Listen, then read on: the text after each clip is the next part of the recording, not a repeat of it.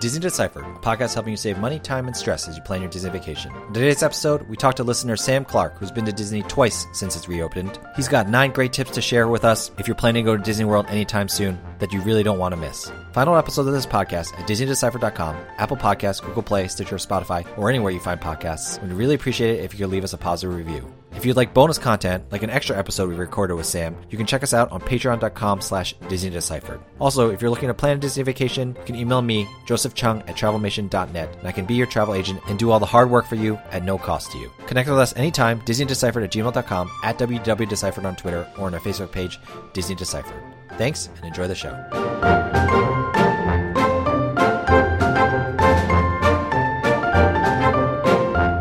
Hi, I'm Joe from As the Joe Flies, and Leslie is taking a much needed Thanksgiving break, but I'm here with one of our listeners, Sam Clark. He was in Disney World both in the summer and also more recently in October. So he's got a lot of great tips to share if you're going to the parks right now. So that's what we're going to do today. Uh, talk about nine tips that Sam has for you. But let's start by saying welcome, Sam. Thank you so much for coming on the podcast, and it's uh, great to have you here. Thanks, Joe. Thanks for having me. It's uh, great to be here. We did, uh, as you mentioned, take a, a, trip in July, and that was at the end of July, right after things opened. And then we followed that up with a, trip we had in October that was planned a, a, year out. Ended up deciding to go ahead and go with it. Going into it, we were a little bit nervous uh, that things would be a lot different than they were in July. And while things were a little bit different, you know, I think as we're going to talk about here, there's several tips that we did and went through that uh, kind of helped make the trip pretty smooth overall. Yeah, so let's just start by just tell us a little bit about you, your family, who'd you travel with, where'd you travel from. Just give us some of the basics of the trip before we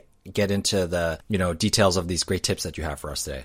Sure. We're a family of four, my wife and I, and then we have two kids, a two year old and a four year old. Uh, so we've got some, some young kids with us, and we traveled down from Indiana. We had originally planned to fly both times, but decided we weren't comfortable doing that in July. Um, and so we made the, the road trip down, and it went surprisingly well. And so when our trip in October came around, we decided to just stick with that and uh, made the same trip down, stopped at the same places uh, for bathroom breaks along the way, just really didn't want to change anything up, and it, it worked out well. In addition to our um, immediate family, my parents joined us for part of our trip, uh, and so they met us down there as well. My Midwestern geography is terrible. So, how long is that drive from Indiana down to Florida? Yeah, so from where we're at, right in uh, central Indiana, it's about 15 hours. And so we broke that up into two days, basically nine hours uh, one day and then uh, six hours the next. And uh, where, what state did you choose to stay in? Did you stay in the same place both times on the way down? Uh, no, on the way down. So we wanted to, uh, we kind of had timed things up so that we could leave and miss all the major metropolitan cities during rush hour and, and, such. So we had timed it so we could get through Nashville before rush hour, and then also wanted to get through Atlanta after rush hour so that we didn't have to deal with Atlanta in the morning. So we stayed south of Atlanta on the way down, uh, and then on the way back up, likewise, we wanted to also get through Atlanta at night uh, before we stopped. So then we stayed in uh, Chattanooga on the way back.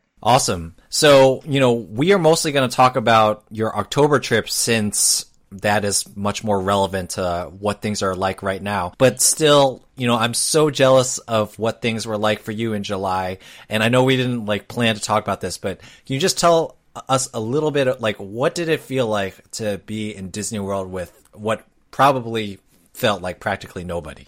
Yeah, it was a little bit surreal. It did feel like practically nobody. You know, we spent uh, time in three of the parks that time. We didn't uh, venture to Animal Kingdom that trip, but yeah, really just all the days we were there, you know, unlike, you know, now in October, it didn't matter what day of the week you were there. There was just very little people. You could walk you know, several hundred feet without seeing anyone. Uh, you know, I know there was one time when we went over to Tomorrowland at a rope drop on, on one day in Magic Kingdom. Um, we were the first people in there. Uh, we spent probably 10 minutes with the, one of the photo pass photographers taking pictures. And by the time we'd done the 10 minutes of pictures and, and walked over uh, into the, the, actual Tomorrowland, still we hadn't seen another person uh, in sight. So it was just, just kind of crazy like that uh, wherever you went. And then obviously many of the rides were you know, super short waits. It's not high priority on most people's list, but for our kids, they love the Barnstormer. And so we uh, we rode that uh, three three times without ever having to get off. So just kind of crazy things like that.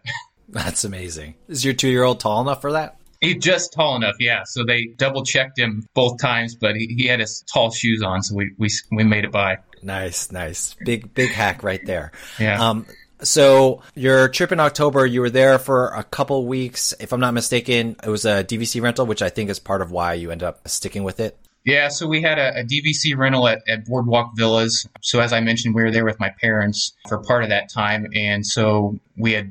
Some of you might be familiar with the the uh, Boardwalk Villas. They have standard rooms, which are some of the lower point values, and so those are really hard to get. And so we booked those 11 months in advance, obviously pre-pandemic, and and uh, not knowing what would what would be to come. And so we were fairly, simpler times when you look at yeah, much simpler, sure. We were so we were fairly locked into that. There might have been a chance we could get out of it uh, with some money lost, but uh, with having that kind of already uh, done, and then also we had another unfortunate timing thing started our uh, AP last October, and so they were going to expire as well uh, this October, and so the the ticket cost was uh, kind of already built in, so to speak. Um, so that was another reason why we continued to go when we did. But yeah, so we we stayed there, and we were in the villas there for nine nights.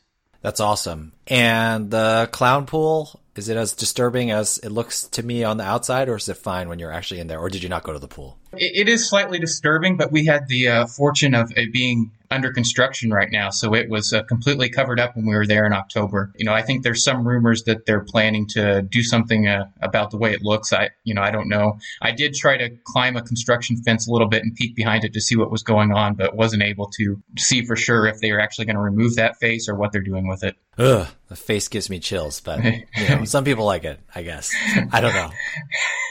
yeah, well, I think our kids are young enough that at least when we were there in July, it didn't it didn't bother them too much. Awesome. All right, so let's get into these tips because they are great. Now, again, you were there for like nine days and you have an annual pass, so there are some things that like having an annual pass even before the pandemic it always has allowed those of us who have annual passes to you know take your time and not feel as much stress. But you know these tips should be universal regardless of whether you have an annual pass or whether you're just planning a trip. So we have nine of these and we'll try to get through these as fast as possible but trust me everyone it's uh, great stuff here. So why don't you kick us off? What is uh, your number one tip? So i think the first thing that i'd like to tell people is to really kind of know and assess your risk tolerance and then kind of plan accordingly. I think, you know, all of us have different sort of risk tolerances when it comes to, to COVID and the virus and, you know, what we feel is best for our families. And so we kind of looked at that and did a little uh, introspective thinking. And so I think kind of the biggest example of this for us is uh, indoor dining. So for us, we don't feel like it's it's worth the risk to dine indoors here at home, and so we felt like okay, if we're going on vacation, let's not cause any extra stress by by changing any of that. And so we we did some quite a bit of extra planning actually to find out where the best places for us to eat would be outdoors on the various days of our, our trips. And then we we took advantage of that outdoor dining. And so you know if, if that's something that you feel like your family wants to take advantage of, you know I'd, I'd encourage you to do that research ahead of time, researching the the various quick service restaurants that have outdoor dining, what table service restaurants have outdoor dining, and then really one of the things that we really took advantage of was the you know it's relatively new now the uh, new table service to go. We generally like in a in you know normaler and simpler times to eat at a table service restaurant at least once a day, and so we wanted to felt like we could uh, try to keep that uh, you know, sort of theme alive for this vacation by getting to go from the table service restaurants, you know, for some of our meals. Yeah, so you had a great picture that you shared with me about a table service restaurant that uh, you took to go and you ate outside. Uh, do you want to share with us? I agree. There's too much to go into here, and you kind of got to do your own research for what you like. But Sam, you know, why don't you give us this one recommendation of uh, this great table service to go experience that you had?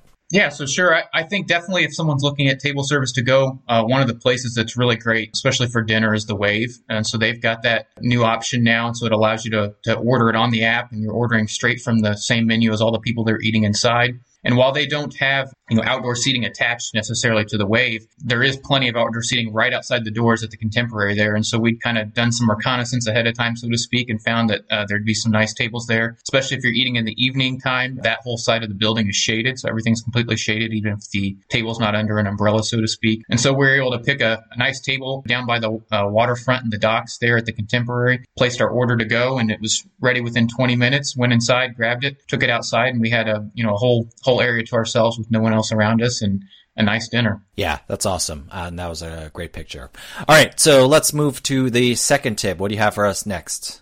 I think the second thing is to take advantage of walking whenever you're able. So one of the reasons we decided to stay at the boardwalk uh, was because it allowed for walking to two separate parks there with Hollywood Studios and Epcot, and we just felt like that gives you a lot of control over uh, over things. You're not having to rely on Disney transportation um, or anything like that, and it also allows you when you're able to walk to be at the front of the line for rope drop, which we'll get into here as another tip. Uh, we rope drop most of the days that we were there. And so that allows you to, you know, bypass any wait you would have if you were driving through the, the parking turnstiles and also bypass any wait you'd have if you're riding the Skyliner or the buses, which don't always uh, start as soon as they do as if someone was able to just walk themselves. And the other thing too, it, it allows you to, especially at Epcot and Hollywood Studios when you're staying on those Crescent Lake resorts is to, you know, easily take a midday break and, and walk back and, and not feel like you lost too much time in that sense. You were there both in July and in October. Obviously, July is like a lot hotter. Does that generally change your mentality about walking, or you know, you kind of just tough it out? Yeah, I guess maybe in, in normal times it would, but you know, when we were there, we yeah, we just we just toughed it out. We felt like it was a lot easier to, to walk. And honestly, you know, I guess the extra ten or fifteen minutes it takes to walk when you're going to be walking all around the parks all day, you know, in your mask, it's eh, at the end of the day, the extra ten minutes didn't add too much. That's a good point. At that point, you're already drenched, so uh, right, it, it, doesn't matter. You know, this is a good place to mention that you know this week, as Sam and I are recording, they just opened up that new Grand Floridian walkway, and the Grand Floridian has never been a resort that I've been super interested in staying at. But now that you can walk to the Magic Kingdom, I feel like that has kind of changed things. Like you're not kind of wed to using the monorail to get to the Magic Kingdom. So I don't know if you checked out those pictures, but you know, having that walkway looks great at the Grand Flow. Yeah, I did see some of those pictures. I think that that will be great. It also, you know, like uh, like the contemporary, even if you're not staying there, if you uh, have dinner or breakfast or something like that there, it offers you the opportunity to you know sneak over to one of the parks using the walkway, which which can be advantageous as well. That's a great segue because your next tip is about rope dropping. So why don't you tell us why you disagree with Leslie and me that rope dropping is still quite important uh, these days? Which is fine. We we love the second opinions. Yeah, well, I, I, think in July you, were spot on, and it didn't matter when you showed up at the park; it was going to be rather empty. But now, as crowds have increased since Labor Day, and uh, you know, even as in the last uh, few weeks here, as Disney's come out and said that uh, you know they've increased capacity even more moving into the holidays, uh, I do think rope dropping is still key, just because you can get so much done during that first hour that the park is open. And more importantly, actually, really, in my opinion, is the uh, sort of unofficial time before the park opens. Because depending on the day, when we were there, parks were opening anywhere unofficially from you know half hour to 45 minutes ahead of time from the official open. And once you uh, got through temperature check and uh, security, generally not all the rides, but uh, many of the rides were operating in open. So that really gives you a head start on all the other people when you're able to get two, three, sometimes even four, depending on which ride you're doing done, you know, before the official park open. Yeah, I guess the other thing to go along with that is I would recommend, and this is what we did when we were there. If you don't use the touring plans chat feature, that's that's at least what we used as one of the kind of ways to keep up to date, really in real time, knowing from people that have been there uh, in the last few days what rides actually are opening early, because that's good to keep in mind. I know that uh, we had uh, considered rope dropping and, and, trying to hit up Splash Mountain right away, but found out through the chat that that wasn't opening until the official open at nine. And so people that were going there were, were stuck waiting in line. Whereas if you uh, hit Seven Dwarfs or Peter Pan or Big Thunder, even all those rides were opening 30 to 45 minutes ahead of time. So it's really key to, to keep up on that and then also kind of get real time up to date, I guess, firsthand knowledge from people on, on what's opening and, and, and not opening. Yeah, and Touring Plans Chat is on their app, but I think, if I'm not mistaken, you still have to be a subscriber to do that. But I think we've talked before that at this point, for like $15 a year, I feel like Touring Plans generally pays for itself. Yeah, and I, I think there's even frequently uh, discount codes or something like that. I think that sometimes people use, or I think I saw mention of a Groupon once where you can get it less than that. But like you said, for fifteen dollars, if, if it allows you to ride a couple extra rides and and that's all you use it for, I think it would been well worth it. Definitely. So walking to rope drop Epcot and Hollywood Studios, I feel like I've seen like lines for cars getting in the parking lot. Obviously, buses and the Skyliner, there have been huge lines and stuff like that. Can you give us a sense? You know, I know people have still been lining up even when they walk to these parks, but can you give us a sense of just kind of how crowded it is when you line up to rope drop from walking, like to Epcot or Hollywood Studios? Yeah, so when we were there, Hollywood Studios was opening up at 10 a.m. like it is most days now. And so we left our hotel about 8 or 8.15 somewhere in that time frame which is obviously rather early compared to the, the 10 a.m when it actually opens.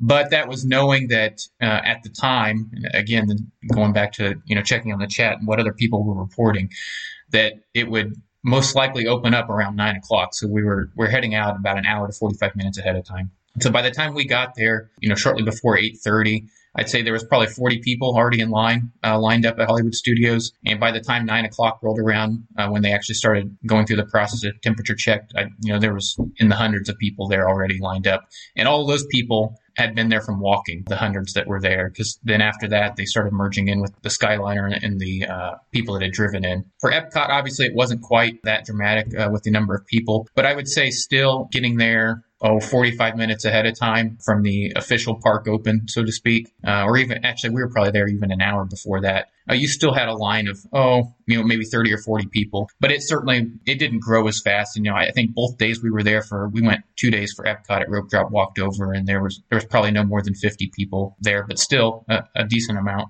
I wonder if Hollywood Studios rope drop lines are going to get a little bit shorter now that they've changed the Rise of the Resistance boarding group. You know, in October you could you still had to be in the park to get it, but you know now you can get it from your hotel room at 7 a.m. So yeah, I suspect that'll be the case it'll take a couple months for people to figure that out, but I think you know eventually it won't be uh, as crazy. Uh, speaking of mul- multiple parks, your next tip is to schedule multiple park days for your favorite parks if possible. So tell us why it's beneficial to you know hit the same park more than once, even in these uh, COVID times. Yeah, I think for us it was beneficial just because it provided less stress. And so if, if you've got a trip that's that's more than four days and able to go to multiple parks uh, on multiple days, I think it's beneficial. You know, just for example, we we went to the Magic Kingdom several times, and when you're there, obviously we like many others we're trying to avoid you know long lines and crowds. And so if there's a certain ride that you're you know dead set on going on and it's starting to get backed up or it's crowded uh, you know or maybe it's down something like that uh, that's causing a big line I, I just think it provides uh, less stress when you know that okay hey I'll, i can come back tomorrow or a couple days into my trip whenever my next scheduled day is here and hit it then. So for us it just provided a, another way to kind of have a more easygoing and uh, you know less stressful feel about it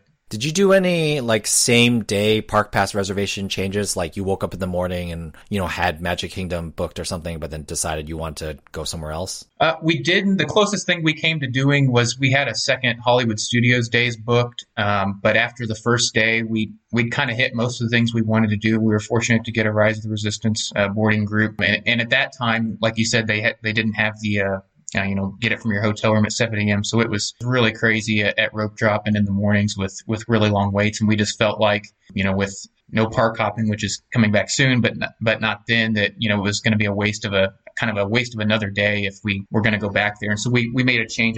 I think it was a day ahead of time or something like that. And we switched, switched some parks around to, to go somewhere else there instead.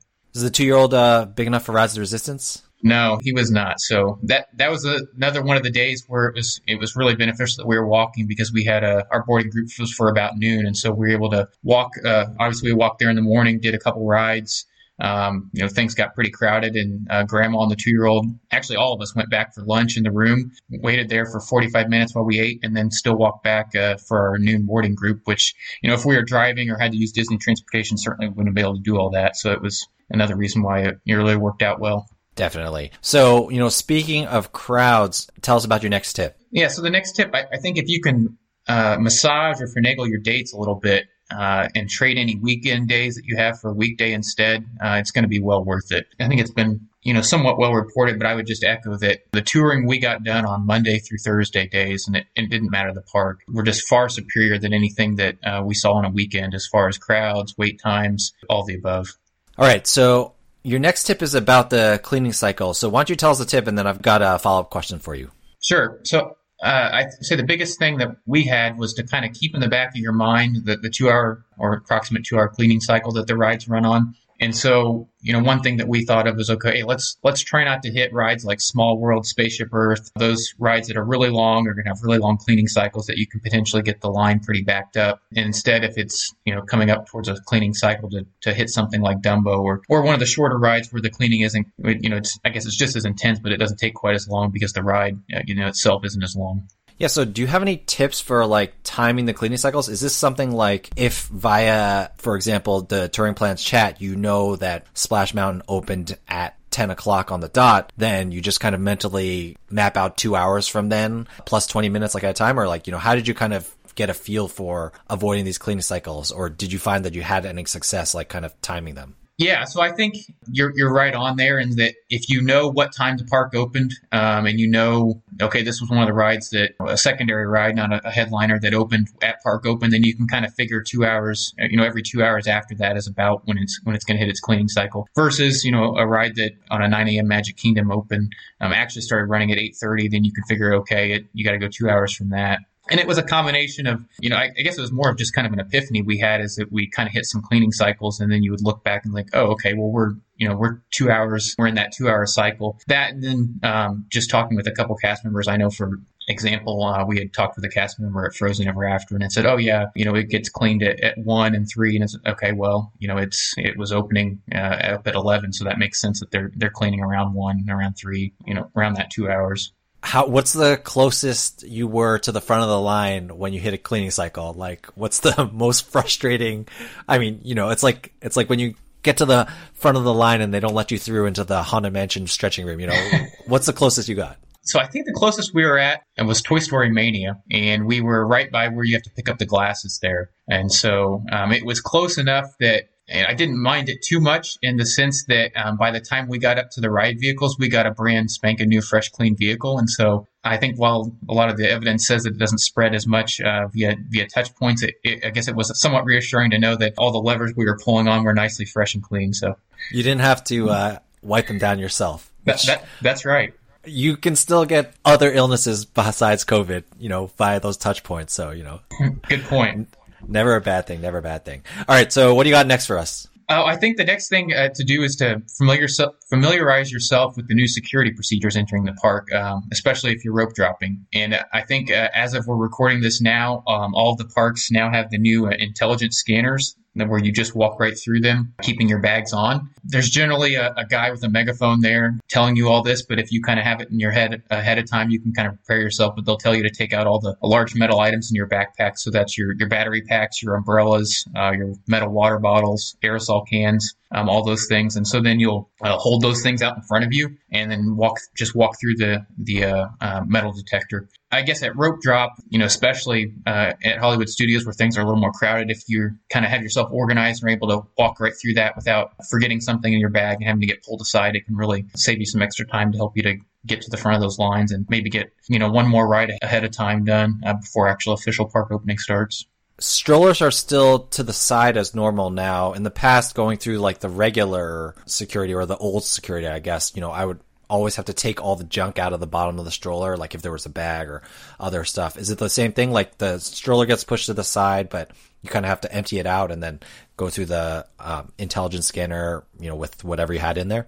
Yeah, so it's I guess it's pretty much the same. So they uh, you put the stroller to the side. They got these little dots set up. You, you stick it on. Kids hop out. They walk through the intelligence scanner, and, and yes, you still have to take the stuff um, out of the bottom of the stroller so they can look through it. My wife is generally the one that was in charge of the stroller, and I had the bag.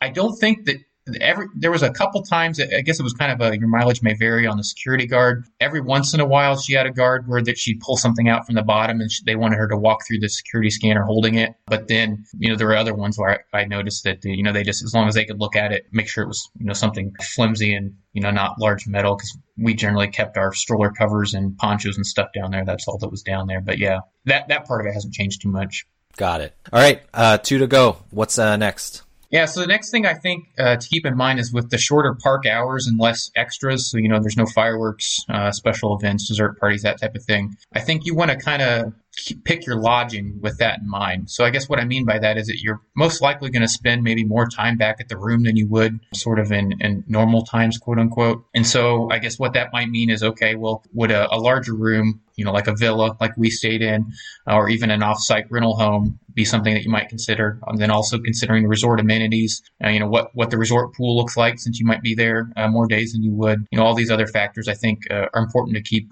keep in mind for your decision on where you stay. Did you feel like the pools got crowded since you know the park closing times were so much more, I guess, set? Like like after six p.m. or something, did the pools seem like super crowded, or did it seem pretty normal to you, or was occupancy low enough that it didn't matter too much? So for us specifically, when we were there in October, the pools were really uncrowded. I, I sometimes wonder if that was you know, I've heard that the uh, value and moderate resorts are, are more filled up than the deluxe resorts, so to speak, like where we were staying. And so it, it might have been part of it being an occupancy thing. Part of it might have also been that the um, big clown slide, as we as we talked about, was under construction, and so um, it wasn't wasn't in use. So maybe people weren't as excited about going to the pool. I'm not sure.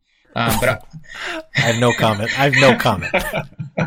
but you know, I was actually a little bit surprised because when we were there in July, like I said, we stayed at the same place. The Pools were, I'd say, two or three, four times more crowded. Maybe it was just a, a factor of the weather. You know, I don't know, but uh, it was it was actually fairly pleasant when we were there and, and, and really uncrowded at the pool. So it was nice. Interesting.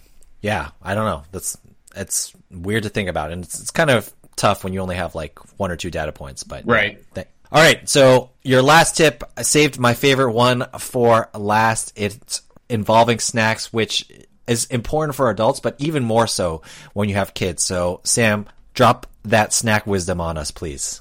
Yeah. So this is one thing as we uh, we're going throughout our park days and, and, really thinking about things. Something that you don't, you I guess I, we never really had to do it um, before, sort of in, in normal times, and that's to actually plan for snack time. And so obviously everyone knows with the current rules in place, you can't, uh, you know, have your mask off and being eating and drinking and walking all at the same time. And so that means you've got to, you know, pull off to the side. And, and for us, what that meant is that we can't, you know, while we're writing Small World, uh, you know, open up the fruit snacks and, and feed our kids to, to keep them happy, because uh, you can't can't do that while you're on rides either. And so you really actually have to think about, okay, well, I've got to, you know, take some time to actually plan where I'm going to have a snack and when I'm going to have a snack and, and pull off to the side. Um, and so I, I, think that's something for, for people to think about and also think about sometimes, you know, where you're going to, where you're to do that at. The other thing we found that kind of goes along with this is that we always had packed a few uh, carabiner clips that we keep on our backpacks um, and strollers. And this this is what we used to whenever we were pulled off to the side drinking or, or, having a snack to hang our masks on so that we didn't have to you know shove them in our pocket or set them down or uh, forget where they went. Um, so we we found those to be super helpful. And so if, if, you've got some of those lying around or or if you've got you know five bucks to get some off of uh, Amazon, uh, it might be worth worth having those to, to clip on your backpack and take with you. And did you guys find it tough to find a spot to stop, or you know, was it generally not too bad? No, it's generally not too bad. You know, we were able to always you know, find a, find a place that was you know fairly uncrowded to, to pull off to the side and, and sit down and, and eat uh, and, and, take a drink. You know, one of the places I think uh, you know that's a little bit underrated is if you're you know, planning a snack and you're somewhere in the Frontierland area. I'd recommend uh, you know doing a, a snack over there because one of the things you can do if you're going to kind of plan your snack time is you know maybe you you plan to have your snack somewhere around the uh, the parade route so that you can catch one of the uh, spontaneous new cavalcades as they go by. And so then you kind of kill two birds with one stone there.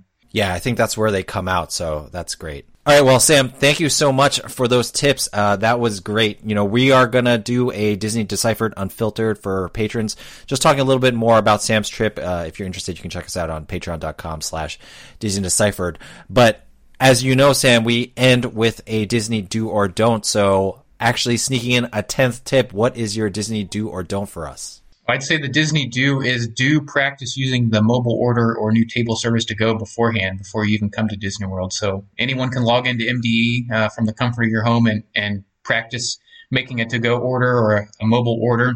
Especially if you're if you weren't one of the people that was already doing that, it's kind of good to get that practice in, and so you can see how to do that, you know, go through the whole process, and as long as you don't hit purchase, uh, you'll be good to go. Yeah, it's funny. Until they made the boarding group change, you could kind of dummy it a little bit, but you couldn't get the boarding group. But they'll definitely take your money for food that you are uh, 2,000 miles away from getting. So, you know, don't hit that purchase button. Yeah, it'll be cold by the time you actually uh, are able to get that if you do. definitely, definitely. All right, well, Sam, thank you so much. It sounded like a great time, and you know, I really appreciate all your tips. You know, you have a ton of Disney knowledge. You know, we talk offline all the time. So it was great to have you on the podcast. If people have questions for you, if they want to connect with you, you know, where can uh, they find you? You can find me on Twitter uh, at Sam, and then my last name Clark, but you got to swap that L out for a one. Evidently, there's another Sam Clark that's more famous than I. So Sam C1ARK on Twitter. He's not more famous. He just got to it first. that's true. All right. Well, Sam, thank you so much for sharing your tips. Really loved it. Really love to hear about your trip. And yeah, can't wait to talk to you again. Sounds good. Thanks, Joe.